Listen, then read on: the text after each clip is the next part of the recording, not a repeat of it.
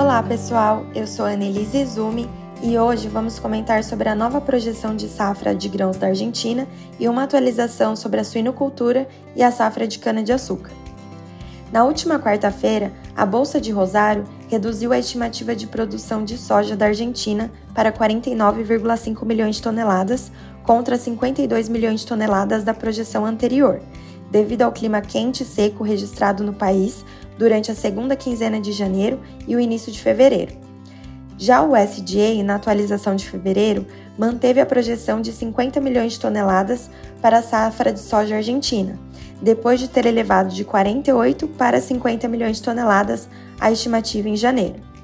Assim como fez com a soja, a Bolsa de Rosário também reduziu a estimativa de produção de milho da Argentina por conta do clima adverso. A bolsa projeta agora 57 milhões de toneladas contra 59 milhões de toneladas da projeção de janeiro. Para o SDA, a safra da Argentina de milho ainda deve ser de 55 milhões de toneladas.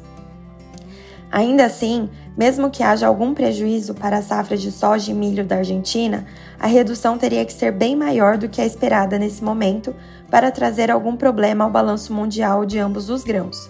Vale dizer que, nesse momento, o panorama climático segue projetando boas chuvas para o país sul-americano nas próximas semanas. Na suinocultura, seguindo a sazonalidade, o preço caiu no primeiro mês do ano, voltou a subir durante a primeira quinzena de fevereiro, mas o movimento de recuperação perdeu a força nessa semana.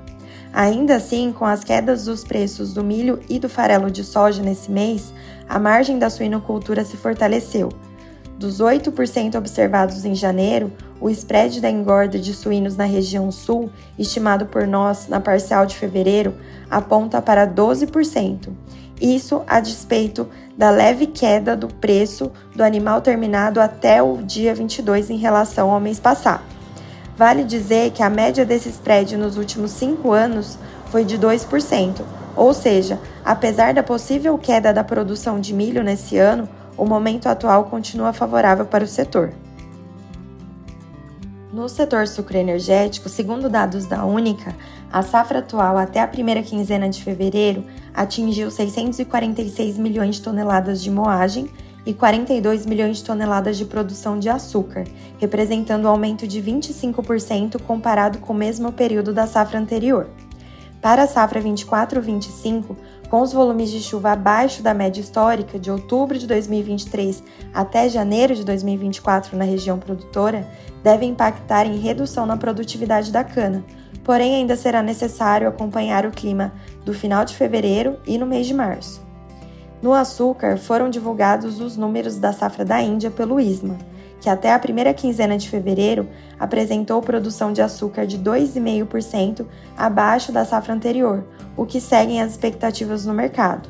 Na Tailândia, segundo a OCSB, a produção de açúcar chegou a 6,6 milhões de toneladas, queda anual de 12,4%, também já aguardado pelo mercado.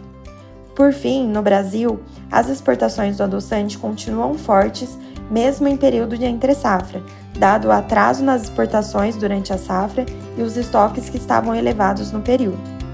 Por hoje é isso, pessoal. Bom final de semana e até a próxima!